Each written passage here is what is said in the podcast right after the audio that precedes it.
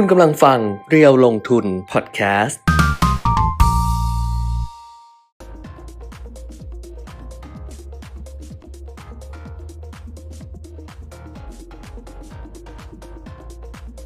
สวัสดีค่ะ สวัสดีครับ อัปเดตเทรนด์ลงทุนนะคะ วันนี้วันอังคารที่ 27 มิถุนายน 2566 ค่ะครักบลับมาเจอกันเหมือนเดิมนะคะ ทาง Facebook Live เพจเรียวลงทุนแล้วก็ YouTube Live เรียวลงทุน Channel ด้วยนะคะ ใครที่ติดตามอยู่เหมือนเดิมเลย ก็คือกดไลค์กดเลิฟกดแชร์ แล้วก็ฮะโทรศัพท์เข้าพอดี แล้วก็อะไรนะ แล้วก็ส่งคอมเมนต์มาได้ เออ มันเป็นอย่างนี้ แล้วก็อยู่ๆก็ลุกไปเลย ไม่สนใจอะไรทั้งนั้นอ้าวใครที่ติดตามอยู่นะคะ ก็เออวันนี้คนเยอะด้วยนะ แล้วก็มากันเร็วด้วยนะ เพื่อ เพื่อมาดูว่าคุณปิยมิตรอยู่ๆก็ลุกไปดิฉันไม่ได้ไม่ได้เอาประตูก็ไม่ได้ปิดเจมไม่ได้ทำอะไรเลยดูดิเจมเจมก็ไม่เตือนมีพอเขาลุกไปไงเราถึงเห็นไง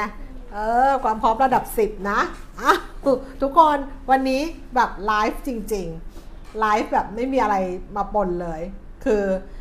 นั่งนั่งนั่งนั่งอยู่คุณปิ่มมิตรก็ลุกไปสองคือลืมปิดประตูเห็นแบบข้างในลกเลอะเทอะไปหมดเอาวันนี้เริ่มต้นกันนะคะสำหรับอัปเดตเทรนด์ลงทุนเดี๋ยวเราก็ดูกันกันละกัน เพราะว่าเรื่องสำคัญนะคะ ก็คือหนึ่งเรื่องของ STARK เดี๋ยวคุณปิ่มมิตรมาไล่เรียงเพราะว่าเมื่อวานนี้นะคะโอ้โหนั่งกันแบบว่าพรึบเลยคือเต็ม ไม่เห็นภาพอย่างนี้มานานแล้วนะแล้วก็บอกว่าเออมันเกิดขึ้นได้เหมือนกันนะ คือหน่วยงานต่างๆ นี้นั่งเรียงเป็นหน้ากระดานเลยเนี่ยนะคะ ที่เกี่ยวข้องกับกรณีของ Stark นะคะ ก็เดี๋ยวค่อยอัปเดตกันกันละกัน แล้วก็อีกเรื่องหนึ่งก็คือเมื่อวานนี้ค่ะทิศทางของตลาดหุ้นบ้านเราโอ้โหต้องบอกว่า ไม่รู้จะยังไงเลยนะ เพราะว่าดัชนีราคาหุ้นเนี่ยติดลบไป 20 จุดนะคะ แล้วก็ต่ำกว่าระดับ 1,500 จุดแบบว่าจริงจังมาก ในขณะที่หลาย ๆ คนเนี่ยก็ยังมองว่าโอกาสที่จะฟื้นกลับขึ้นมาคืน นักวิเคราะห์หลาย ๆ คนคือนักวิเคราะห์แหละมองว่าโอกาสที่จะกลับมายืนเหนือระดับ 1,500 จุดนี่ไม่ใช่เรื่องง่ายเลยนี่กลายเป็นแบบว่าอีกเรื่องหนึ่งสำหรับตลาดหุ้นนะคะ เพราะว่า เเขาก็บอกว่ามันก็มีปัจจัยหลายอย่างเนี่ยที่มีผลกระทบนะคะสตาร์ก็ใช่เรื่องของการฉุดความเชื่อมั่น แล้วก็เรื่องสถานการณ์ทางการเมืองก็ใช่ด้วยเดี๋ยวค่อย ๆ อัปเดตกันไปกันละกันค่ะ ระหว่างนี้ใครที่ติดตามอยู่นะคะ สามารถที่จะส่งข้อความมา ทักทายกันได้เหมือนเดิมค่ะ เดี๋ยวเราจะเริ่มต้นที่ตลาดหุ้นต่างประเทศ ก่อนกันละกันรวมถึงข้อมูลต่างๆนะคะ ที่จะอัปเดตกันในอัปเดตเทรนด์ลงทุนวันนี้นะคะ ไม่มีมาแล้วบบไม่มีมารยาทเลยอะเออเป็นการแบบการกระทำที่แบบว่าเอ่อลุกไปเลย เออ แล้วไม่มีไม่ให้ซุ้มให้เสียงอะ คืออยู่อยู่ลุกไปเลยอะเออแล้วแบบคิดดูดิว่า โอ้โหมันแบบช็อกเปล่าวะแบบนั่งนั่งอยู่แล้วไม่พูดไม่จาว่าอยู่อยู่ไปเลยอย่างเงี้ย เออ มันไม่ได้นะพวกบีมิตรอ่าเหรอเออ มันสำคัญมากเลยอะเมื่อกี้เนี่ยก็มันเป็นเป็นเบอร์ที่คุ้นๆ แต่ว่าไม่มีอะไรนะเป็นเบอร์แบงก์ก็โทรมาทำไม เบอร์ศูนย์สองเนี่ยเหรอเบอร์ศูนย์สองเบอร์ศูนย์สองแล้วรีบรับขนาดนั้นเลยเหรอ ต้องรับซิเผื่อนั่นมันเป็นเรื่องเช็คเรื่องอะไรพวกนี้ แต่อันเนี้ยคือ UOB ใช่ไหมใช่ใช่โทรมาให้เงินไอ้นั่นใช่ไหมวงเงินบัตรเครดิต ต้องรับขนาดนี้เมื่อเช้าก็โทรหาดิฉันดิยังไม่รับเลย เออ เออ เนี่ยไม่ศูนเดี๋ยวย์นี้เดี๋ยวนี้แบงค์เขาจะชอบโทรเช็ค เพราะว่าเวลาเราเซ็นเช็คไปเนี่ยลายเซ็นเราอะพอใช้ไปเป็นแบบ 10 ปี 20 ปีเนี่ย มันจะไม่ค่อยเหมือนเดิมเอออ่าพอมันไม่ค่อยเหมือนเดิมเนี่ย เวลาเขาจะอนุมัติเช็คเขาจะต้องโทรเช็คกับเราว่า ว่าอันนี้คุณปิยมิตรตีเช็คใบนี้จริงใช่ไหมคะอะไรอย่างเงี้ยอันนั้นเขาใช้เบอร์ประจำถูกไหมเขาจะใช้เบอร์แบบเบอร์ศูนย์ที่สองนี่แหละ02ไม่แต่เขาก็จะใช้แบบว่าเบอร์ที่แบบไว้แต่เราจำไม่ได้ เราก็เมมสิเพราะเรารู้ไอ้เบอร์เนี้ยมันโทรมาเรื่องเช็คเออเราก็เมมไงว่าเออมันเป็นเบอร์แบบอะไรอย่างเงี้ยอ่าฮะเออไม่งั้นเราก็รับเบอร์ call center ไปเรื่อยๆแล้วอยู่ๆเราก็ลุกออกไปอย่างเงี้ยเออเออมัน ใช่ปะวะ เพื่อไปรับสายของ call center ที่โทรมาอนุมัติสินเชื่อเออว่าจะมีสินเชื่อเงินสด โอนเข้าบัตรโอนโอนเข้าบัญชีให้เออสี่เดือนแรกไม่คิดดอกเบี้ย แล้วก็ดอกเบี้ยต่ำอย่างเงี้ยเออใช่ไหมเออเออตีตายเลยอ้าวมีไปคนมาอวยพรวันเกิดพี่เก่งด้วยชมพูชมพูจริง ๆ ไปอวยที่นู่นก็ได้ เดี๋ยวมันจะงงกันไปหมดอ้าว อะอ๋อแต่ทุกคนก็อ่านหมดเลยอ่าฮะ ดูเนี่ยทุกคนอ่านแล้วมาคอมเมนต์ทางนี้หมดเลยเออไม่หรอกอะ วันนี้วันคือวันเกิดวันเกิดพี่ชายดิฉัน อืมแล้วดิฉันก็เป็นคนเขียนอะไรยาวๆอ๋อเออดิฉันเป็นคนไม่ไม่เขียนอะไรสั้นอ่าๆฮะดิฉันเป็นคนเขียนยาว เขียนยาวเราต้องอ่านให้จบ ครับ อ่านให้จบ เพราะว่ามันจะมีเรื่องจบท้ายตอนหลังออเช่นพอเล่าทั้งหมดจบแล้วเนี่ยก็จะบอกว่าลูกบอกว่าคนเดียวที่ได้ไปสวรรค์นะคือลุงอ่า ส่วนแม่อาจจะไปทางอ้อมเออเพราะว่าเน้นอัดฉีดเงินอ่าแล้วก็มีน้องมาถามว่า ว่าอยากรู้ว่าสวรรค์เนี่ยใช้เงินได้ไหมอืมเพราะดูเหมือนกับว่าถ้าใช้เงินก็จะไปสวรรค์ได้แต่อาจจะอ้อมหน่อยอืมถ้าทำดีนี่ได้ไปทางตรงอ่าฮะถ้าใช้เงินอาจจะแบบไปทางอ้อมหน่อยเออดิฉันก็เลยบอกว่าเราไม่รู้หรอก ว่าอืมกฎของสวรรค์มีอะไรบ้างจนกว่าจะเราจะไปเออแต่ตอนนี้เรายังไม่ต้องไปก็ได้เราไม่ต้องรู้ก็ได้ไงครับเราไม่ต้องรีบไปอ่าฮะกฎของสวรรค์กฎของนรกนรกเนี่ยเราไม่รู้หรอกจนกว่าเราจะตายเออเออถ้าอยากรู้เราก็จะต้องตายก่อนแต่ว่ามันยังยังไม่ต้องก็ได้อ่าฮะเพราะฉะนั้นน้องความอยากรู้ของน้องเขาเลยลดลง พอบอกเขาอะเออความอยากรู้ของน้องเขาเลยลดลงว่า เออเอออย่าไปอยากรู้เออคืออยากรู้กฎของสวรรค์กฎของนรกมีทางเดียวที่ได้รู้คือตายอ่าฮะเพราะฉะนั้นอย่าไปอยากรู้เขาเลยอยากรู้ลดลงอืมอันนี้ก็ถือว่าเป็นการตอบคำถามเขาที่ช่วยเขาได้อะครับขอบคุณนะคะ ขอบคุณทุกข้อความที่ที่ส่งเข้ามานะคะอะขอบคุณค่ะเดี๋ยว เดี๋ยวค่อยว่าละกันตอนนี้ไปดูที่อะไรนะ หุ้นต่างประเทศก่อนเออนำเพราะว่าหุ้นไทยเนี่ยคือจะบอกว่าแปลกๆดิฉันน่ะเป็นคนเขียนอะไรยาวๆเออเหมือนบันทึกเออฮะในในใน Facebook ดิฉันครับ Facebook ส่วนตัว เขียนยาวๆ เหมือนบันทึกอืมทุกเรื่องแหละแบบคิดอะไรนะตอนนั้นมีเรื่องอะไรอย่างเงี้ยจะไม่จะไม่ค่อยเขียนอะไรสั้นอ่าฮะๆแล้วก็แล้วก็ไม่ได้เปิด Public ครับก็คือเป็น private เพอืมราะฉะนั้นคนที่เป็นเพื่อนเท่านั้นอืมถึงจะเห็นอืมเออแต่ถ้าเกิดคุณส่งข้อคุณส่ง friend request มาเออดิฉันก็ต้องคุ้นก่อนว่า เอ้ยเรารู้จักรู้จักกักันนไหมเออเพราะว่าบางคนเนี่ยคุ้นปุ๊บเนี่ย คุณรู้จักกันเอ้น้องคนนี้เหมือนรู้จัก พอรับปุ๊บส่ง inbox มาเออ inbox มาบอกว่า พี่สวยจังเลยครับ นี่เออก็เลยบอกว่าขอโทษนะคะ ตกลงเราไม่รู้จักกันใช่ไหมเออก็กำลังจะทำความรู้จักเพิ่มไงครับ นี่เออเออผมอยากรู้จักพี่พลบอกเอางั้นขอโทษนะคะอืมไม่ได้อยากรู้จักใคร ก็ ก็ก็มีมารยาทเขานะเออเขาบอกงั้นน้องช่วยรบกวนติดตามทางทาง wall ก็แล้วกันเพราะว่าปกติไม่ inbox คุยกับใครอยู่แล้วเออถ้าไม่ได้แบบเป็นเป็นธุระหรือเป็นเพื่อนสนิทหรือแบบเพื่อนสนิทก็ไม่ inbox เออเออก็ใช้วิธีอื่น เขาก็โทรมา ใช้ใช้ Facebook จากอะเฟซบุ๊กโทรมาเลยโทรมาเออดิฉันตกใจมากเออว่าเฮ้ยดิฉันก็กดปิดกดไม่รับเออพอกดไม่รับปุ๊บเป็นคุณอะ แต่คุณบีมีไม่ทำอย่างนี้อยู่แล้วไงไม่มีคนทักในในใน inbox ถ้าไม่รู้จักก็ไม่ก็ไม่ไม่ตอบตอบอยู่แล้ว ไม่ตอบอยู่แล้ว แล้วคราวนี้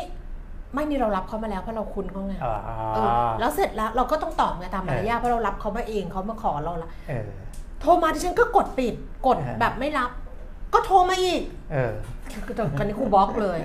จบหมดเรื่องหมดราวอะเออเล่าเฉยๆไม่มีอะไรอืมไปดูตลาดต่างประเทศ เพราะว่าเมื่อวานนี้ตลาดหุ้นไทยบอกไปแล้วครับลึกเลยอะคืออมต่ำกว่าพันห้าแบบ แล้วก็นักวิเคราะห์เนี่ยก็เหมือนประสานเสียงว่าโอกาสที่จะกลับมาพันห้าเนี่ยเออก็น่าจะยากเออเพราะปัจจัยมัน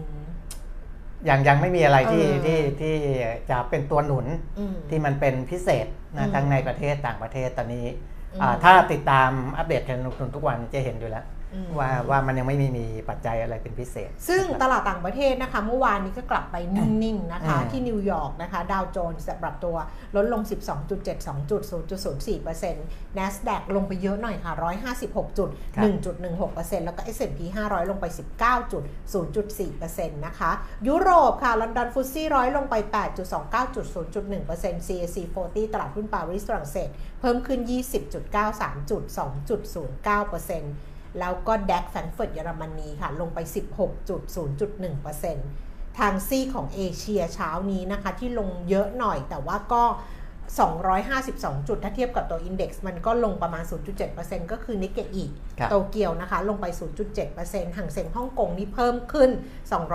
230.1.23%แล้วก็เซไซ300 ตลาดหุ้นเซี่ยงไฮ้เพิ่มขึ้น 9.12.0.24%ค่ะตตลาดหุ้นบ้านเราวันนี้ก็ลุ้นเลยนะคุณปิ่มมิตรว่าอืมเมื่อวานมันลงเยอะไงครับมีโอกาสรีบาวด์ไหม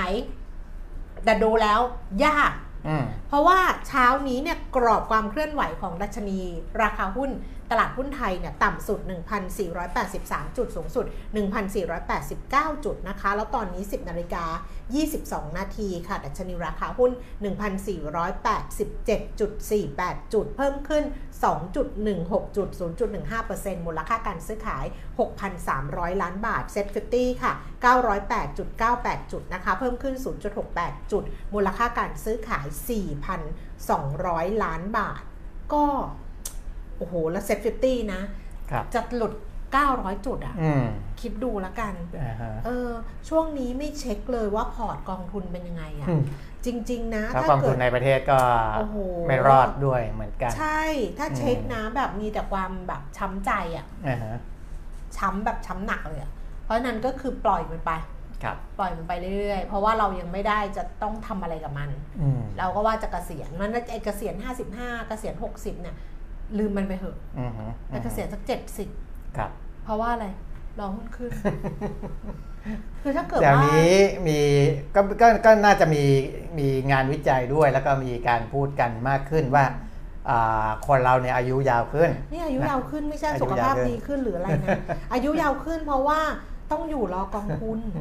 บอกเลยเออ ชีวิตเนี่ยไม่กล้าตาย เพราะจะดูซิว่ายังไง แต่ถ้าเกิดว่าเราอยู่ไปถึงอายุ 70 อืม แล้วไอ้กองทุนที่เราลงทุนไว้สะสมไว้ RMF ของเรา LTF ตั้งแต่สมัยไหนยังไม่ได้ขายเนี่ยนะ อืมมันยังไปไม่ถึงมันยังเราก็ยอมไปเถอะอ่าฮะ ยอมแพ้คือตายไปเถอะ เออคือให้เวลาตัวเองอะจนถึงแบบ เฮ้ยกูอดทนรอกับมึงจนขนาดนี้แล้วอะเออมึงยังไม่นั่นอีกเออกูยอมแพ้กูตายก็ได้ เออ เอาแบบนั้นก็แล้วกันนี่คิดแบบนี้เลยนะ เอาคิดแบบนี้เอาเอาวะเจ็ดก็ให้สิบลูกเขาไปเฝ้าต่อ ไม่ลูกมันรอเฝ้าตั้งแต่หกสิบแล้ว มันก็เพราะว่าต้นทุนมันเป็นศูนย์เออมันเคยพูดแล้วไง เราบอกมันแล้วไงว่าดัชนีราคาแม่ซื้อหุ้นนะดัชนีนะ ถ้ายังไม่ถ้ายังไม่แบบ2,000อย่าเพิ่งขาย2,000เนี่ยกำไรอะเออพันแปดอาจจะแบบตัวตัวถั่วๆเออออย่างนี้2,000ยังไม่แต่ดิฉันเชื่อว่าถ้าดิฉันตายพรุ่งนี้นะอือฮึ แล้วพรุ่งนี้ดัชนีพันสี่ร้อยจุดนะเออมันขายหมด ขาดทุนอะไรมันไม่สนเพราะอะไรต้นทุนมันเป็นศูนย์เออถูกปะหุ้นปตทดิฉันต้นทุนเท่าไหร่ มันไม่สนหรอกพรุ่งนี้ถ้า30บาทมันก็ขาย30บาทอ่าฮะเพราะต้นทุนมันคือศูนย์ปตทค่ะ วันนี้ซื้อขายสูงสุดอันดับหนึ่งนะคะครับอยู่ที่เราต้องคิดแบบนี้นะคุณปิ่มมิตรเราจะสบายใจปตท31 บาท 50 ค่ะลดลงไป 25 สตางค์เจมาร์เมื่อวานลงหนักนะ วันนี้อืม13บาท90 เพิ่มขึ้น 80 สตางค์ขึ้นมา 6%ค่ะ สอพอ146 บาท 50 ลดลง 50 สตางค์ เคแบงค์129 บาท ลดลง 50 สตางค์ JMT 35 บาท 25 เพิ่มขึ้นบาท 75 เพิ่มขึ้นมา 5%เหมือนกัน เพราะเมื่อวานจับคู่กันลงนะคะ BDMs ค่ะ 25 บาท 25 สตางค์ ลดลง 25 สตางค์ CPO 61 บาท 75 เท่าเดิม CPN 63 บาท เพิ่มขึ้น 25 สตางค์ ทหารไทยธนาชาติค่ะ TTB 1 บาท 59 สตางค์ลดลง 1 สตางค์แล้วก็แบงก์กรุงเทพอยู่ที่ 162 บาท 50 ลดลง 50 สตางค์ค่ะครับไม่มีอะไรจะเสริมใช่ไหมที่ผมบอกว่าหุ้นอ่าไทยดูแปลกๆเนี่ยเพราะว่าหุ้นตัวที่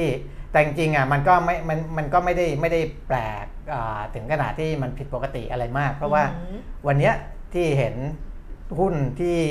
อ่าซื้อขายเยอะๆ แล้วค่ะราคาบวกเยอะๆ ด้วยอ่า หน้าตาแปลกๆเข้ามาอย่างอืมเจมา JMT เนี่ยที่บวกกัน 4% 5%เพราะว่าก่อนหน้านี้เขาลงไปค่อนข้างเยอะอือหือนะถึงแม้ว่าอ่าการลงก่อนหน้านี้จะมาสนับสนุนด้วยการที่หุ้น JMT กับ JMart นี่หลุดจากเซ็ต50ค่ะก็ตามนะแต่ว่ามันก็ลงมากกว่าที่ควรจะเป็นนะครับถ้าหากว่าไม่ได้ดูปัจจัยอื่น ๆประกอบนะ ดูค่ะแค่เรื่องราคาที่มันไหลลงมาไหลลงมาเรื่อยๆ ก่อนหน้านี้อือหือนะครับอ่าหรือว่าจะมีหุ้นอ่าบางตัวนะซึ่งอ่าซื้อขายก่อนหน้านี้ก็อาจจะไม่ได้ซื้อขายเป็นร้อยล้านในช่วงอ่าครึ่งชั่วโมงแรกเนี่ยอย่างอ่า OTO นะก็เทรดไปร้อยกว่าล้าน ราคาก็บวกไป 16%อือหือนะครับในขณะที่มีข่าวว่ามีการอ่า คล้ายๆ เปลี่ยนแปลงผู้บริหารประมาณนั้นเมื่อวานแก็ตลาดหลักทรัพย์เขาส่งอีเมลเรื่องอืมของ OTO มา เออวันทูคอวันทูวันอืมคอนแทคเนี่ยนะครับเขาก็เขามีการอ่าเปลี่ยนแปลงในแง่ของผู้บริหารระดับสูงอืมนะแล้วก็อ่ามีผู้ถือหุ้นใหญ่รายหนึ่งก็อ่าขายหุ้นออกมาอืมนะครับ แต่ว่าถึงขายออกมาอ่าคุณบุญเอื้อจิตถนอมเนี่ยขายเมื่อวันที่ 19 มิถุนายนค่ะ2.6558%นะครับ แต่ก็ยังเหลือหุ้นอยู่อีกเอ่อ9.6143%อืมนะครับอะอ๋ออ๋อัอนไม่นี้เดี๋ยวนะฮะเออแต่ว่าถ้าทั้งกลุ่มเนี่ย คุณคุณบุญอ่า ทางทางทางคุณบุญเอื้อจิตถนอมเนี่ยเวลารายงานเนี่ยอืมเขาจะมีรายงานส่วนบุคคลอืมกับกับระบุด้วยว่าถ้าเป็นทั้งกลุ่มกลุ่มอืมก้อนเดียวกันที่มีความเกี่ยวเนื่องกันเนี่ยค่ะ กลุ่มของคุณบุญเอื้อจิตถนอมยังถืออยู่ 27.3844%นะอืมเอออ่าทางตลาดเขาแจ้งว่าทางทางตลาดเนี่ยเขาชี้แจงเขาใช้คำว่าเออตลาดทรัพย์แจ้งข้อเท็จจริงเออเกี่ยวกับสภาพการซื้อขายในหลักทรัพย์ OTO ครับตามที่ตลาดทรัพย์ได้แจ้งข้อเท็จจริง เมื่อวันที่ 22 มิถุนาเออคือครั้งแรกในครั้งแรกเขา22 มิบถุอกนามาแล้วรอบหนึงใช่อืมเกี่ยวกับสภาพการซื้อขายในหลักทรัพย์บริษัท one to one contacts จำกัดมหาชน OTO ที่สภาพการซื้อขายเปลี่ยนแปลงไปอย่างมากในระหว่างวันที่ 12 ถึง 22 มิถุนายนว่าครับราคาปรับลดลงมามากเนี่ยเกิดจากการขายกระจุกตัวอืมในกลุ่มบุคคลทำให้เกิดการบังคับขายหรือ force sell ใช่ในเวลาต่อมาโดยสัดส่วน short selling และ program trading น้อยมากนั้น ตลาดหลักทรัพย์ขอชี้แจงขอขอแจ้งข้อเท็จจริงว่า ปริมาณการ short selling และ program trading ในช่วงวันที่ 23 ถึง 26 คือเขาแจ้ง 2 ช่วงอืมช่วงแรก 12 ถึง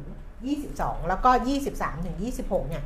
บอกว่าการปริมาณการ short selling และโปรแกรมเทรดดิ้งยังไม่มีการเปลี่ยนแปลงอย่างมีนัยสำคัญนะคะ แล้วเขาก็ทำตารางสรุปมาเลยนะ คุณเปียมิตรอืมบอกว่าข้อเท็จจริง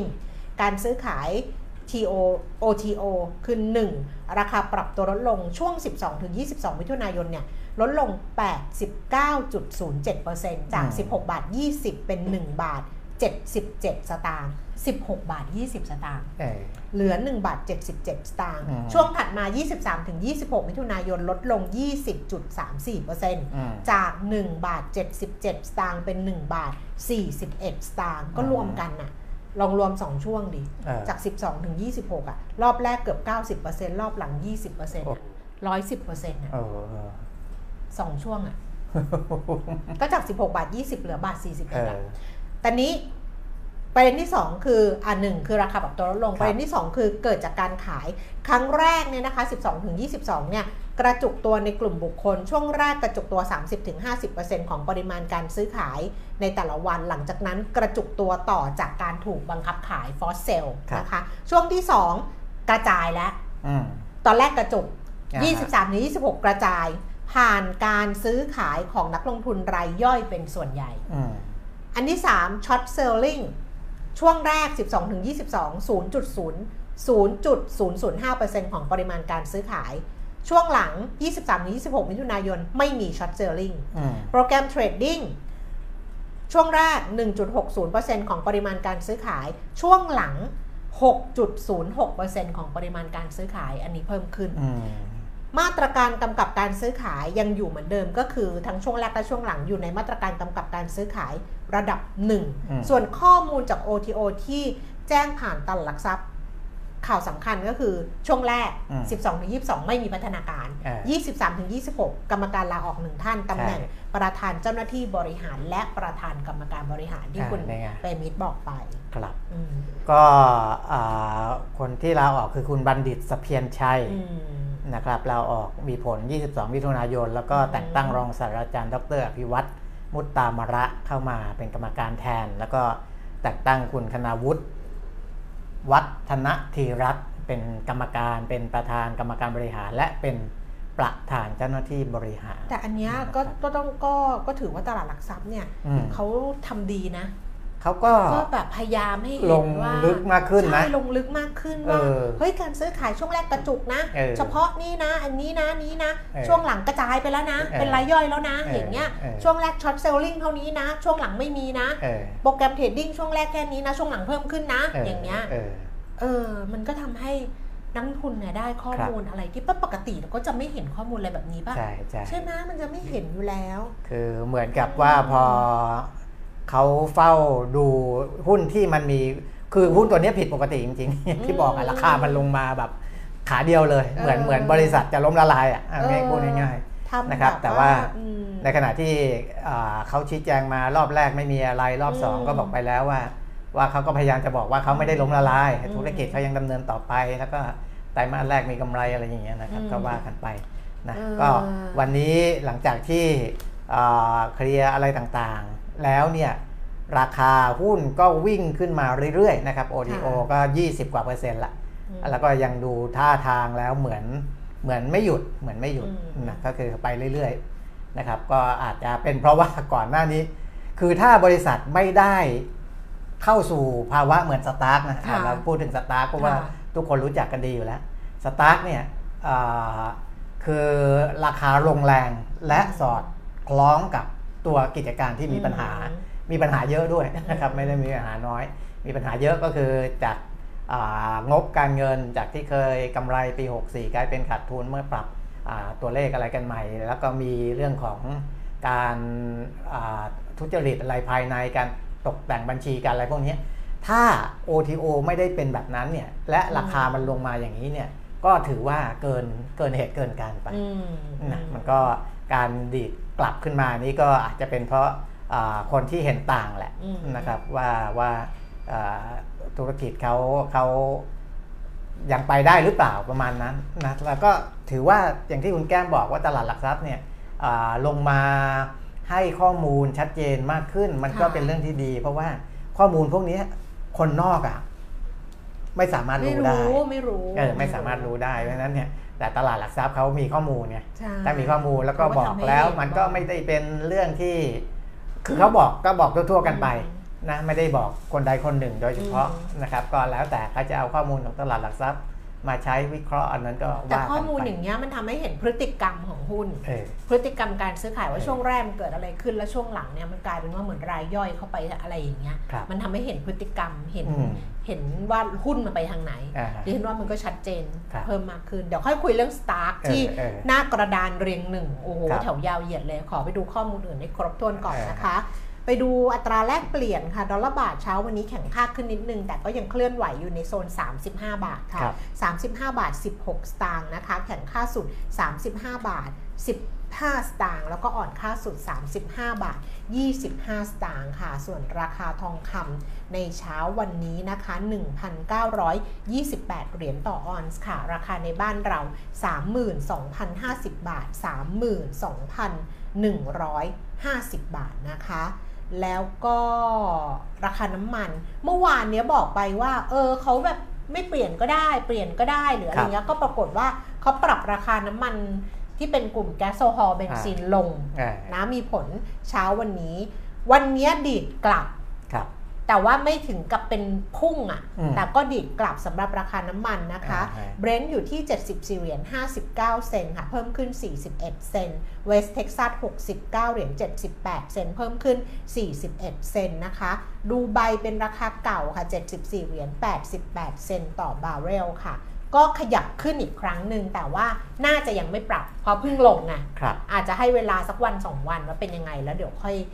ค่อยดูอีกทีหนึ่งสำหรับราคาน้ำมันค่ะอ่าฮะอืมอะนะวันนี้อ่าตลาดหุ้นที่อยู่ในไซด์เวย์เนี่ยนะครับถ้ากลับไปดูเมื่อวานการซื้อขายของนัก วันนี้จับดีๆนะ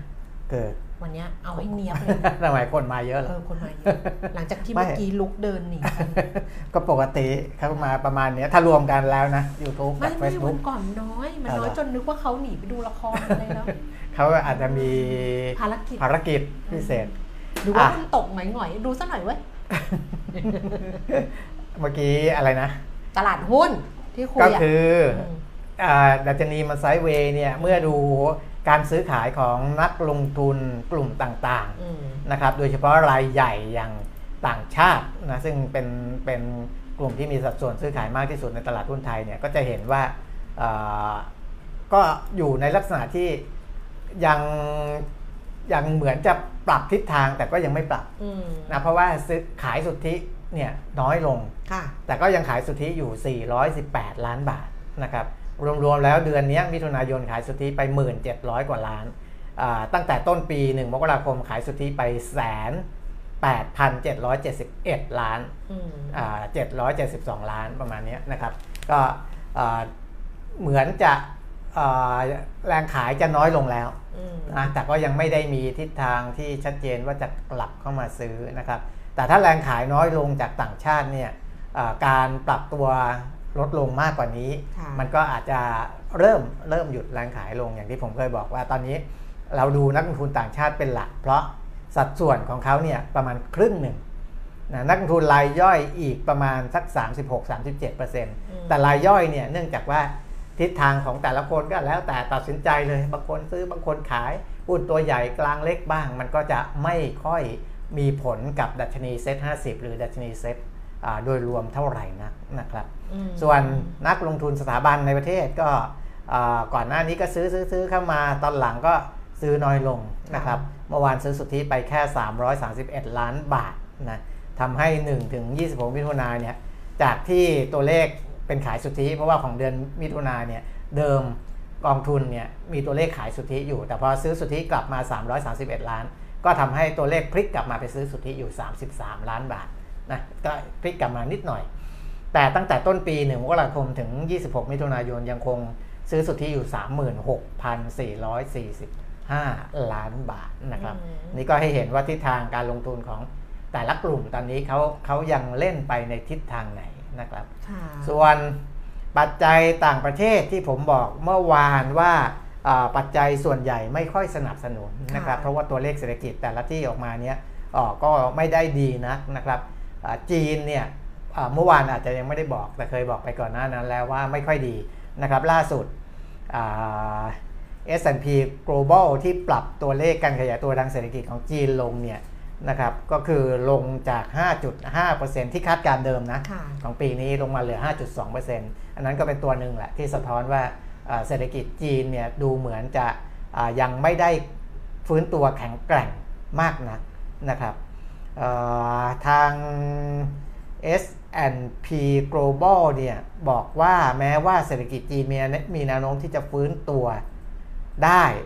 ต่อไปนะก็คือยังเดินหน้าฟื้นตัวได้ แต่ยังไม่สอดคล้องกันในแต่ละภาคส่วนอืมนะครับมันไม่ได้มันไม่ได้เดินไปแบบอาสอดคล้องกัน อย่างเช่น ภาคการลงทุนกับภาคอุตสาหกรรมยังชะลอตัวลงค่อนข้างมากนะครับ อันนี้เป็นสาเหตุที่ทำให้ S&P Global ลดเป้าหมายหรือว่าลดคาดการการขยายตัวทางเศรษฐกิจของจีนลงจาก 5.5%เหลือ 5.2%ในปีนี้นะครับ ส่วนภาคอุตสาหกรรม เดือนพฤษภาคมเนี่ยถึงแม้ว่าผลผลิตภาคอุตสาหกรรมจะเพิ่มขึ้น 3.5%เมื่อเทียบกับปีที่แล้ว แต่ก็เป็นการขยายตัวที่ค่อนข้างต่ำนะครับ เพราะว่าก่อนหน้านั้นเนี่ยเอ่อเดือนกุมภา มีนาเมษาก็ขยายตัวได้ดีกว่านี้นะครับ หรือแม้แต่ยอดค้าปลีกในจีน ซึ่งเพิ่มขึ้นเดือนพฤษภาคมเนี่ย 12.7%ค่ะก็เพิ่มขึ้นเป็นตัวเลข 2 หลักก็จริงนะครับ แต่ว่าเดือนก่อนหน้านั้นเมษายนเนี่ยเพิ่มขึ้นถึง 18.4%นะเพราะฉะนั้นจาก 18.4 ลงมาเหลือ 12.7 ถึงแม้ว่าจะยังเป็นตัวเลข 2 หลัก แต่ก็อ่า แสดงอาการว่ามันแผ่วลงเหมือนกันนะครับในเชิงของอาการบริโภคหรือว่าการการค้าอ่าค้าปลีกนะตัวเลขค้าปลีกนะครับอะอันนี้ก็ให้เห็นว่าเดือนพฤษภาคมนะครับเอ่อด้วยเนื่องจากว่าตัวเลขที่มันอ่อนลงจากเดือนก่อนหน้านั้น เพราะเดือนก่อนหน้านั้นเนี่ยตอนที่เขาเปิดเริ่มเปิดประเทศเต็มที่เนี่ยอืมมันก็จะมีแรงหนุนจากภาคบริการเข้ามาอืมพอภาคบริการเข้ามา เรื่องของภาคค้าปลีกการอุปโภคบริโภคมันก็ได้ประโยชน์เข้ามาด้วย แต่พอมันเริ่มแผ่วลงมาเดือนพฤษภา ก็ทำให้ทิศทางการมองของนักเศรษฐศาสตร์ในระดับโลกที่มองต่อจีนเนี่ยอาจจะยังไม่ได้สดใสมากนักนะครับส่วนทางญี่ปุ่นปัญหาเเรื่องของการขยายตัวช้าเนี่ยเป็นปัญหาอยู่แล้วนะครับ เพราะฉะนั้นเนี่ยเงินเฟอ้อไม่สูง ดอกเบี้ยก็ต่ำพอดอกเบี้ยต่ำแต่ทางสหรัฐเนี่ยขึ้นดอกเบี้ยขึ้นเอาขึ้นเอาทำให้ส่วนต่างดอกเบี้ยสหรัฐกับดอกเบี้ยของญี่ปุ่นเนี่ยแตกต่างกันมากขึ้นมากขึ้นนะครับก็ส่งผลกับค่าเงินเยนของญี่ปุ่นนะครับซึ่งอ่อนค่าลงค่อนข้างมากนะก็เลยมีคำถามจากนักข่าว ถามไปทางคนที่ดูแลในภาคการเงินหรือว่าภาคการคลังด้วยนะครับ เพราะว่า รัฐมนตรีช่วยว่าการกระทรวงการคลังคุณมาสโตคันดะเนี่ยก็ยอมรับว่าเงินเยนที่อ่อนลงเมื่อเทียบกับดอลลาร์สหรัฐตอนนี้เนี่ยสะท้อนว่ากำลังเคลื่อนไหวเพียงด้านเดียว คืออ่อนลงอย่างเดียวเลยอย่างเดียวฝั่งอ่อนอย่างเดียวเลย และอ่อนลงค่อนข้างรวดเร็วนะครับอันนี้ก็นักข่าวถามว่าแล้วจะแทรกแซงแทรกแซงไหมทางการญี่ปุ่นเป็นไปได้ไหมที่จะ เข้าไปแทรกแซงอีกรอบหนึ่ง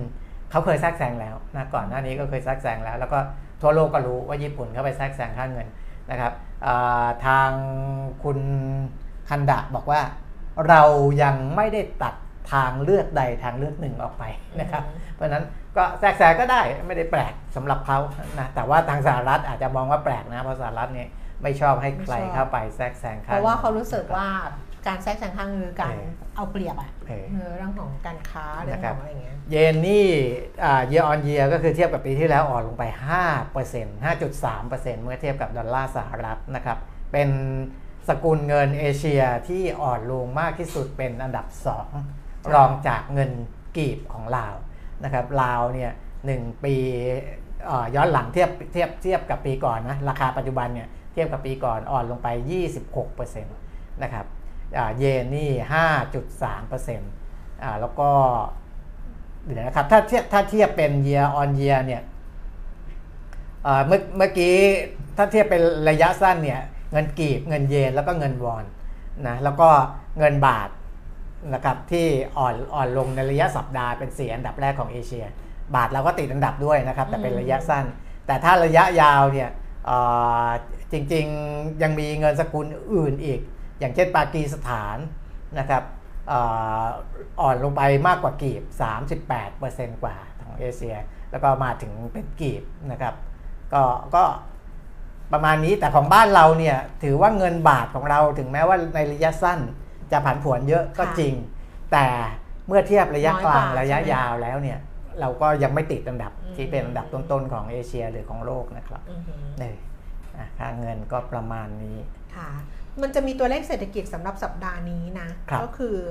วันวันนี้วันอังคารใช่ไหมคะของสหรัฐเนี่ยจะมียอดสั่งซื้อสินค้าคงทนเดือนพฤษภาคม เดี๋ยวพรุ่งนี้ก็ค่อยว่ากันว่ามันจะมีอะไร มีเรื่องของราคาบ้านเดือนเมษายน มียอดขายบ้านใหม่เดือนพฤษภาคม แล้วก็มีดัชนีความเชื่อมั่นผู้บริโภคเดือนมิถุนายน ก็ส่วนพรุ่งนี้เนี่ยตอนเช้าเลยของเกาหลีใต้ ตามเวลาในบ้านเราก็คือ ตีสี่บ้านเราหกโมงเช้าเกาหลีใต้มันจะประกาศเลยตอนหกโมงเช้าเร็วเวอร์เลย ก็คือความเชื่อมั่นผู้บริโภคเดือนมิถุนายนนะคะของจีนจะมีกำไรภาคอุตสาหกรรมเดือนพฤษภาคมอันนี้ก็น่าสนใจ ของจีนจะประกาศประมาณ8ปดโมงครึ่งพรุ่งนี้นะคะ แล้วก็ช่วงบ่ายก็จะเป็นเยอรมนีเป็นดัชนีความเชื่อมั่นผู้บริโภค แล้วก็ของทางสหรัฐเนี่ยก็น่าสนใจอีกตัวหนึ่งคือตอน3ามทุ่มครึ่งเวลาในบ้านเราพรุ่งนี้นะเป็นสต็อกน้ำมันรายสัปดาห์ ก็จะได้ดูว่า ราคาน้ำมันนะที่เขาสต็อกไว้นี้ก็มีผลเหมือนกันของบ้านเราเนี่ยจริงๆ วันนี้น่าจะมีตัวเลขส่งออกที่เป็นตัวเลขใหม่ล่าสุดนะ เนี่ยมีมีท่านหนึ่งถามในถามใน YouTube นะคะ บอกว่าดอกเบี้ยต่างประเทศสูงกว่าเรา ภาวะตลาดก็ไม่ดี ไม่รู้บัญชีเดินสะพัดติดลบไหม เห็นต่างชาติขายตลอด ดิฉันก็ไป search ของธนาคารแห่งประเทศไทยอะที่เป็นข้อมูล แต่ข้อมูลล่าสุดเขาจะเป็นเดือนเมษายน เพราะว่าเขาบอกข้อมูลรายไตรมาสจะช้าเป็นหนึ่งไตรมาส เพราะนั้นเนี่ยข้อมูลล่าสุดที่มีในที่เซิร์ชเจอตอนนี้ในของแบงก์ชาตินะคะสำหรับข้อมูลที่เป็นดุลการค้าดุลการชำระเงินดุลบัญชีเดินสะพัดจะเป็นตัวเลขเดือนเมษายน 2566 ค่ะ ซึ่งดุลการค้านะถ้าถ้าเทียบกันน่ะ คือเดือนมีนาเนี่ยดุลการค้าเนี่ย1 4 8 0 0 0ล้านบาท1.4แสนล้าน แต่พอเดือนเมษาเนี่ยดุลการค้า 2,759 ล้าน ยังเกินดุลอยู่ เกินดุลแต่ว่าก็ลดลง ลดลงจากมีนาคม อันนี้มีนากับเมษานะคะ ดุลบริการเดือนมีนาเนี่ย16,345ล้าน เดือนเมษาเนี่ยติดลบอ่าฮะ 19,000 กว่าล้านอืมแล้วก็ดุลบัญชีเดินสะพัดเดือนมีนา 1.64 1.64 แสนล้านอืมเดือนเมษาติดลบอืม16,000 กว่าล้านครับ1.6แล้วก็ก็คงจะสอดคล้องกันแหละใช่กับกับตัวเลขที่ที่เราเห็นในขณะนี้ แต่เดี๋ยวใช่ดูตัวเลขอัปเดตล่าสุดอีกทีนึงค่ะ เพราะว่าอันนี้เนี่ย มันเป็นตัวเลขเดือนเมษายนครับ2,500 เดี๋ยววันนี้วันนี้ไอไอไอตัวอ่าตัวเลขส่งออกออกมาเนี่ยก็น่าจะเขาเขาเขาก็จะมีเอาไปเทียบเรื่องเรื่องของดุลการค้าดุลบัญชีเดินสะพัดพวกนั้นด้วยนะครับเออถ้าเกิดตัวเลขออกตอนมานี้ล่าสุดเดี๋ยวดูนกำลังแถลงอยู่นะอ่าก็ค่ะอ่าข่าวที่รายงานเข้ามาเบื้องต้นก็คืออม5เดือนแรกเนี่ยติดลบ 5.1%นะครับส่งก็ออกนะอ่าส่งออกส่งออกอืมนะก็ เป็นไปอัในนทินี้ศเป็ทานงตัวเลขของเดือนเดือน ห้าเดือนก่อน แต่ว่าเดี๋ยวเขามีด้วยอ๋อมันต้องมีตัวเลขดี๋ยมีล่าสุดเดือนพฤษภาด้วย เดือนอันนี้เดือนมิถุนายนใช่ไหมอ๋อต้องเป็นเดือนพฤษภาใช่ถูก แต่แต่ตอนนี้เขาเอาเอาเอาแบบห้าเป็นหัวเดือนเข้ามาก่อนไง อืม ว่า คือจริง ๆ ดู 5 เดือนมันก็มันก็ชัดเจนดี เพราะว่าอ่าบางบางเดือนเนี่ยมันมันบวกไปเยอะไงอ่าฮะ บางบวงเดือนบวกเยอะ บางเดือนก็ติดลบนะครับเพราะฉะนั้นเนี่ยเราก็จะดูว่า 5 เดือนแรกเนี่ยมันเป็นยังไง อืมปรากฏว่าชัดเจนละอืมว่า 5 เดือนแรกเนี่ยตอนนี้ติดลบอยู่อืมนะครับแล้ว ก็เหลืออีกเอ่อเจ็ดเดือนที่เหลือที่เป็นตัวเลขที่จะเข้ามา แต่เราก็คิดว่านะส่งออกเนี่ยที่เรามองกันไว้ก่อนอันนี้คือครึ่งหลังน่าจะดีขึ้นอืมแต่ตอนนี้ก็ไม่แน่แล้วไงครับใช่ไหมครับพอมันผ่านจากผ่านครึ่งปีเนี่ยอะไรอะไรมันก็ไม่แน่เหมือนตลาดหุ้นนะเรามองว่า ปลายปีถ้าเราซื้อนะตอนแรกเราคิดนะครับเอ้ยเราซื้อ RMF ตั้งแต่ต้นปีเลย เพราะว่าปลายปีเนี้ยมันไปแน่ครับๆตอนนี้มันไม่แน่แล้วเว้ยมันอะไม่ใช่แล้วอะ เออก็จริงๆนะ มี PPTV เขาก็รายงานเข้ามาค่อนข้างเร็วอืมนะครับว่าอ่าส่งออกเดือนพฤษภาคมเนี่ย อันนี้เอาเดือนพฤษภานะ เดือนอืม5เดือนเดียวเนี่ยนะอ่าติดลบ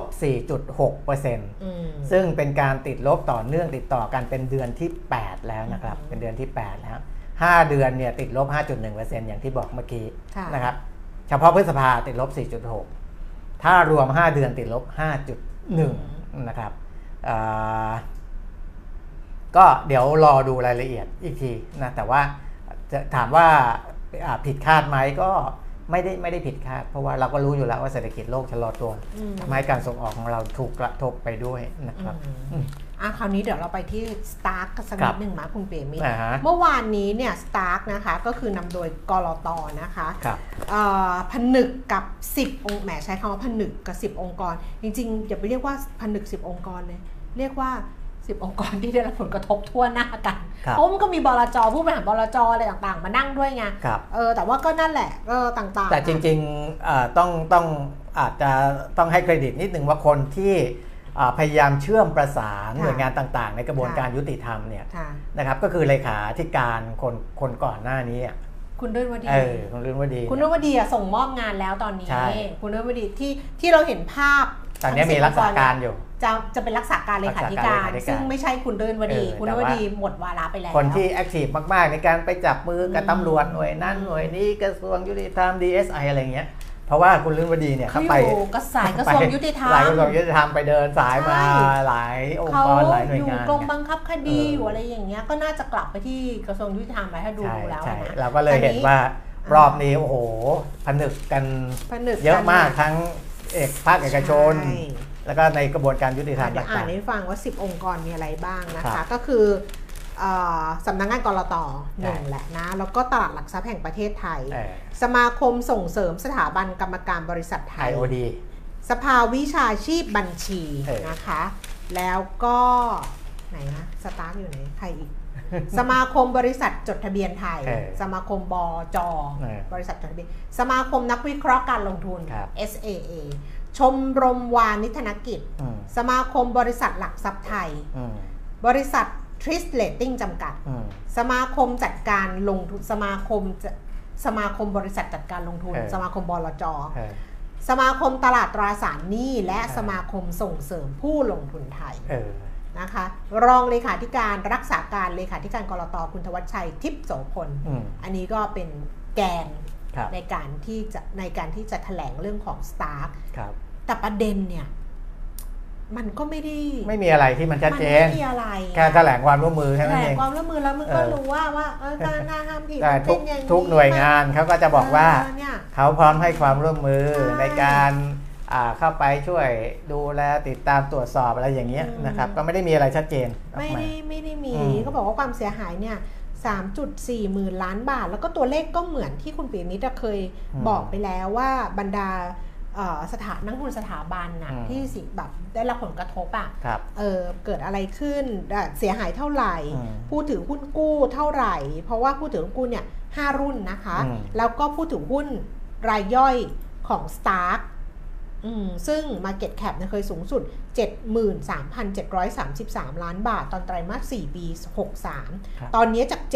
73,000 ล้านเหลือ 4,000 ล้านมเมื่อวันที่ 26 มิถุนายน แต่ถามว่า มันมีอะไรที่เป็นพิเศษไหมอะมีอะไรที่เป็นคืบหน้าเป็นพิเศษอะไรเงี้ยมันไม่มีไม่มีไม่ไม่มีไม่ได้มีเพราะประเด็นเขาไม่ได้บอกว่ามันไปเออตรวจสอบแล้วมันไปเจออะไรยังไงไม่มีใช่แต่ว่าอันเนี้ยนะในคอลัมน์ off record นะคะของครับกรุงเทพธุรกิจก็เขียนไว้น่าสนใจไงบอกว่าเป็นครั้งแรกในหน้าประวัติศาสตร์ตลาดทุนไทยที่มีอายุ 48 ปี ที่ผลักดันให้ 11 องค์กรรวมกรตด้วยแล้วก็อีกครับ10องค์กรเนี่ยครับขับเคลื่อนตลาดทุนไทยที่ขับเคลื่อนตลาดทุนไทย ต้องออกมาเรียงหน้ากระดานอย่างพร้อมเพรียงเพื่อเรียกความเชื่อมั่น ในตลาดทุนไทยไม่ให้หายไปจากเคสของหุ้นเพียงหุ้นเดียวก็คือ Stark ครับเพราะหุ้นเดียวพาเสียหายแสนล้าน ยกทั้งตลาดหุ้นไทย พาให้เกิดความคลางแคลงใจถึงความน่าเชื่อถือของข้อมูล เพราะว่า 1. ผู้สอบบัญชีก็ Big 4ครับอันเนี้ยคือมันแบบเป็นไอ้นี้หมดเลยไงครับผู้สอบบัญชีก็ Big 4นะ งบการเงิน อย่างนี้ยก็ผ่านผู้สอบบัญชีใช่ไหมใช่ Credit Rating อืมซึ่ง investment ก็ผ่าน Trish Rating แล้วก็บทวิเคราะห์รวมถึงการเข้าไปลงทุนของกองทุนครับดิฉันว่ามันเกิดเหตุแบบเนี้ยหลายครั้งแล้วนะอืมไม่ใช่ครั้ง Stark นะ Stark เนี่ยก็คือผู้ลงทุนสถาบันที่เข้าไปแล้วแบบทุกคนคือเรามีภาพจำว่าสถาบันน่ะรู้อะไรเยอะกว่าเราครับใช่ไหมมืออาชีพรู้เยอะไว้ใจได้ถ้าสถาบันลงทุนโอ้รายย่อย ตามได้เลยอืมอะไรประมาณเนี้ย แต่ถ้าเกิดกลับไปดูเคสของมออะอืมมอซึ่งคนละเคสกันนะ แต่เคสของ MORE เนี่ย มันก็เป็นเคสที่ทำให้ให้โบรกเกอร์อะอืมชิบหายวายป่วงได้เลยนะอืมคืออันเนี้ยมันกลายเป็นถ้าเรานั่งมองแล้วอะไอ้การจู่โจมอะอืมคือรายย่อยก็ส่วนหนึ่งอะแต่ว่า เฮ้ยมันมันเหมือนแบบโบรกเกอร์ก็ถูกปล้น บลจอะอืมก็แบบอะไรมันมันก็น่ามันก็ทำให้น่ากังวลคุณเปรมิตรเนาะเพราะมันเกิดซ้ำๆหลาย ๆ ครั้งหลาย ๆ เคสด้วยกันแบบเนี้ยอืมนั่นแหละ มันก็เป็นส่วนหนึ่งหรือเปล่าที่ทำให้ตลาดหุ้นบ้านเรามันกลายเป็นว่า มันก็ก็มันมันจริง ๆ อะเออมันก็มีหลายเคสอย่างที่คุณแก้มว่ามันไม่ใช่แค่นี้ใช่นะมันเราก็จะเห็นว่าก่อนหน้านี้มันก็จะมีเอ่อบางบริษัท คือคือจะ พูดยังไงดี คือคนที่ฉลาดในเรื่องอามาหากำไรจากตลาดหลักทรัพย์เนี่ยมันมีมากขึ้นใช่นะมันมีมากขึ้นใช้ก่อนหน้านี้เทคเนี่ยนิคอะไรอย่างเงี้ยเนาะเออเขาก็จะอ่าเขาก็จะรู้วิธีการที่จะไปได้เป็นเจ้าของบริษัทบริษัทหนึ่งอืมโดยไม่ต้องใช้เงินตัวเอง หรืออมอาจจะใช้เงินตัวเองไปก่อนนิดหน่อยอืมแต่ว่าอ่ากลับมาได้คืนหาเงินคืนจากไอ้สิ่งที่เขาลงทุนไปเนี่ยได้มากกว่าที่เขาลงทุนไปเนี่ยเป็นร้อยเท่าพันเท่าเนี่ย คนคนพวกเนี้ยมันมีมากขึ้น มันมีมากขึ้นแล้วเขาก็จะเสาะแสวงหาเลยนะครับ ซึ่งถามว่าพวกบรรดากองทุนบรรดานักวิเคราะห์อะไรตามทันไหมจริง ๆ แล้วถ้าเป็นพวกที่เล่นเกมการเงินอย่างนั้นจริง ๆ เนี่ยอืมนักวิเคราะห์เขาไม่ cover อยู่แล้ว เออเขาไม่นะไม่ไม่ไม่คริสดูเขาก็ไม่ต้องไม่ cover เพราะว่าอืมเพราะว่าไม่ได้ไปเกี่ยวข้องอะไรกับอืมอ่า คนที่เป็นอืมสาธารณะทั่วๆไปเขาก็จะไม่ได้ cover อยู่แล้วอืมนะครับ แต่หุ้นพวกนั้นมันก็เป็นกลุ่มคนหนึ่งที่จะไปเล่นอืมนะแล้วก็จะมีกลุ่มคนหนึ่งที่เสียหายอืมซึ่งมันจะไม่ไม่เหมือนประเภทนี้เอออันนี้นะมันไม่ไม่ได้ใช่เหมือนอย่างไงนี้ว่าอันนี้มันอ่าเหมือนมีทุกอย่างเออนะอันนี้มันแบบมันเป็นอ่าหุ้นที่นักวิเคราะห์ก็ cover cover นะเป็นหุ้นที่อ่าคริสก็ต้องเข้าไปทำเพราะว่าอ่าออกหุ้นกู้อะไรอย่างเงี้ยนะครับอืมมันก็มัน แต่ไอไอเนี้ยมันเลยเป็น case study ที่ค่อนข้างน่าสนใจนะครับอืมอันนั้นเป็นกลุ่มของตลาดทุนที่เขาจับมือกัน แต่ว่าถ้าในฝั่งของอากระบวนการยุติธรรมค่ะนะครับที่มีการประชุมร่วมของกรตของอืมกรมสอบสวนคดีพิเศษนะครับ แล้วก็อ่าทางด้านของกองบังคับการปราบปรามการกระทำผิดเกี่ยวกับอาชญากรรมทางเศรษฐกิจนะครับ ก็อันเนี้ย ประชุมกันก็ยังไม่มีอะไรออกมาเหมือนกันนะครับ เพราะว่าเขาบอกว่าเป็นแค่บูรบูรณาการความร่วมมือใช่มันนะไม่ซึ่งเหมือนการบูรณาการที่ผมบอกเนี่ยว่าอืมเลขาธิการอ่าคนก่อนหน้านี้เนี่ยค่อนข้างที่จะใช้วิธีนี้เยอะคือพอมีเคสอะไรขึ้นมาก็ต้องไปดึงหน่วยงานต่างๆเข้ามา มาคุยกันให้เป็นก้อนเดียวกัน แต่ว่าอ่ายังไม่มีอะไรออกมา เพียงแค่บอกว่าจะทำให้เกิดการดำเนินอ่า การทางกฎหมายเนี่ยอย่างมีประสิทธิภาพและรวดเร็ว เพราะว่าเคสนี้เกี่ยวข้องกับผู้ลงทุนจำนวนมาก และอาจมีผลกระทบต่อตลาดทุนในภาพรวมนะครับอะอันนี้ก็ทาง DSI ปอสนะครับเขาบอกว่าก่อนหน้านี้ดูเหมือน DSI โอ้โห นึกว่าจะมีอะไรออกมาแล้ว ก็ไม่มี ก็ยังไม่ได้มีก็อะไรไม่ไม่ได้มีอะไรนั่นะนคแหรับละก็ต้องต้องดูกันต่อไป เพราะในเชิงของการเทรดเนี่ยเอ่อ น่าจะไม่ต้องพูดถึงกันแล้วใกล้ถึงแม้ว่าสิ้นสุดแล้วนะเออเขาก็จะ SP แล้วแต่ก็ยังมีคนซื้อคนขายอยู่ก็ว่ากันไปแหละตัวนั้นนะครับ แต่ว่าเอ่อในแง่ของเดี๋ยวต่อไปก็จะไม่ได้มีมีพูดถึงถึงเรื่องการซื้อขายหุ้นแล้วเพราะเดี๋ยวเขาก็จะ SP แล้ว SP แต่ไปเรื่องของคดีก็ยังต้องพูดถึงกันต่อไปนะครับ เพราะว่าเออต้อง คือมันเหมือนซีรีส์นี้เดินมาแล้วเออนะเหมือนซีรีส์เกาหลีเดินมาแล้ว มันต้องมีการเฉลยนะว่าเฮ้ย คือเงื่อนงำที่มัมันนไม่เอาไว้เนี่ยเหมือนฮะมันไม่เหมือนมีอะไรมันไม่เหมือนเอาเหรอซีรีส์เกาหลีเกาหลีมันก็ขียนต้องเฉลยนะมันเฉลยไงเออแต่แต่คุณเห็นมอเฉลยอะไรให้คุณไหมไม่เฉลยเหรอเออไม่เฉลยอ๋อมออะตอนเนี้ยเออตอนเนี้ยไอ้หุ้นที่ถูกอายัดอะเออเป็นยังไง คนที่ขายหุ้นไปตอนนั้นน่ะเออ รายย่อยได้เงินไปแล้วใช่ไหมแต่เออบางส่วนรายย่อยบางส่วนก็พี่บอกรอการพิสูจน์อะไรยังไม่ได้อะเออมันเป็นยังไงมันเฉลยไหมเราอะมีเรื่องที่ไม่จบอะเออมันเยอะมากเลยนะอืมยังไม่ได้เฉลยมันไม่เหมือนซีรีส์เกาหลีเพราะฉะนั้นเนี่ยเออ STARK ดิฉันก็เชื่อมั่นว่าเหมือนกันเออเออคือมัน เดี๋ยวก็เงียบไปพอหุ้นไม่ได้เทรดก็เงียบไปอย่างเงี้ยเหรอ เขาก็ไปทำอะไรแหละเออเขาก็คงไปทำอะไรแหละ แต่ว่าถามว่าเขาจะบอกเราเหมือนเฉลยไหมว่าเออมันเกิดอะไรขึ้นเงื่อนงำมันคืออะไรหรือมาเออออะไรเงี้ยมันก็ไม่ไงเออซีรีส์เกาหลีเมื่อคืนยังมีความผิดพลาดเกิดขึ้นแล้วมันหา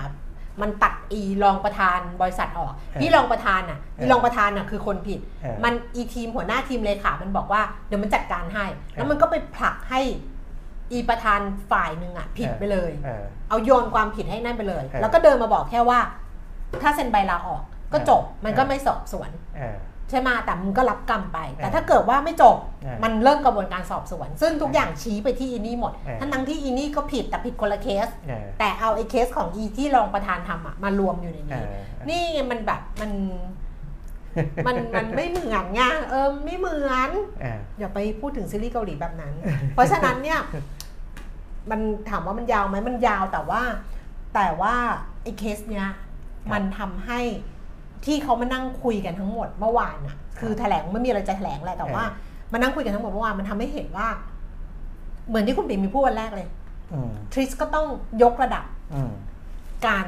จัดอันดับความน่าเชื่อถือออืมใช่ไหมทริสครับก็ต้องยกอันดับ ผู้สอบบัญชีถึงเป็นบริษัทใหญ่บิ๊กโฟอะอืมก็ต้องยกระดับอืมตัวเองขึ้นถ้าบอกว่าบิ๊กโฟเรายกไปสูงสุดแล้ว ถ้ายกสูงสุดแล้วมันต้องไม่มีเรื่องนี้เออหรือ trace rating บอกว่า เฮ้ยเราก็ทำดีที่สุดแล้วนะ ดีที่สุดแล้วมันต้องไม่มีเรื่องนี้อืมใช่ป่ะ ถ้าดีที่สุดมันต้องไม่เกิดเรื่องนี้ขึ้น อย่างเงี้ย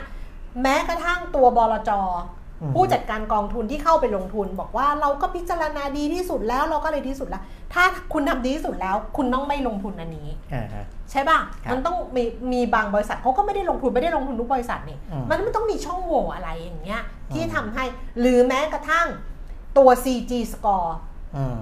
ตัว CG score ซึ่งเป็นระดับการกำกับดูแลกิจการแบบมีบรรษัทพิบาลครับ Good Corporate Governance อืมของตลาดหลักทรัพย์ของสมาคม IOD สมาคมอะสมาคมกรรมการอ่าฮะก็ต้องยกระดับ เพราะว่า Stark เข้าไปดูได้เลยว่าได้3ดาวอืมได้3ดาว ซึ่ง3ดาวคือดีอืม4ดาวคือดีมากครับ5ดาวคือดีเลิศอืม Stark ได้3ดาว ถ้าเราเช็คกรณีของ Stark rating เฮ้ย investment grade อืม ผู้สอบบัญชี เฮ้ย Big 4เว้ยครับ CG score 3ดาวเว้ยอืมอืมใช่ป่ะอ่าฮะอ้าวกูจะมาดูอะไรอีกันโง่เฮงผู้บริหารโหสุดปังอืมใช่ป่ะตระกูลใหญ่อ่าอย่างเงี้ยมันดูอะดูมันดูครบแล้วไงแน่เพราะฉะนั้นทุกอย่างต้องยกระดับ นักลงทุนก็ต้องยกระดับความรู้ตัวเอง และยกระดับการดูโง่เฮงผู้บริหาร เดี๋ยวนี้เขาก็เอามาพูดกันถึงเรื่องการดูงบการเงินอะไรพวกนี้นะก็มาสอนวิธีการดูอะไรนั่นก็ว่ากันไปใช่แต่ว่าแต่ว่าจริงๆถ้านักลงทุนรายย่อยมันต้องดูงบการเงินเองขนาดนั้นน่ะเออโอ้อะใช่ไหมครับเราดูรายงานผู้สอบบัญชี เราดูเราดูรายงานผู้สอบบัญชีอืมเราดูไอตัวที่เป็น MD&A อะครับตัวที่บทสรุปอืมสำหรับผู้บริหารน่ะครับ อันนั้นน่ะที่ดิฉันบอกที่ฉันชอบอ่านน่ะมันสนุกอะเออมันก็เฮ้ยถ้ามันใช่มันก็ใช่ไงแล้วมาดูไอ้พวกนี้ประกอบอะถ้ามันใช่มันก็ใช่หมดอะอืมอืมเออ แต่ว่า พอมันใช่แล้วมันไม่ใช่มันคือมันมันก็นั่นแหละครับนั่นแหละ แสดงว่ามันก็มีอะไรที่มันเป็นมันเป็นช่องโหว่อะมันอ่าฮะมันไม่ได้ทุกหน่วยงานมันมันพูดไม่ได้แล้วว่า เราทำดีที่สุดเท่าที่เราทำแล้วมันพูดไม่ได้ เพราะถ้าเกิดอย่างถ้าเป็นอย่างนั้นมันจะไม่เกิดเรื่องนี้ขึ้น เอาอย่างนี้ก็แล้วกันเอออะนี่พูดแบบภาษาซีรีส์อะก็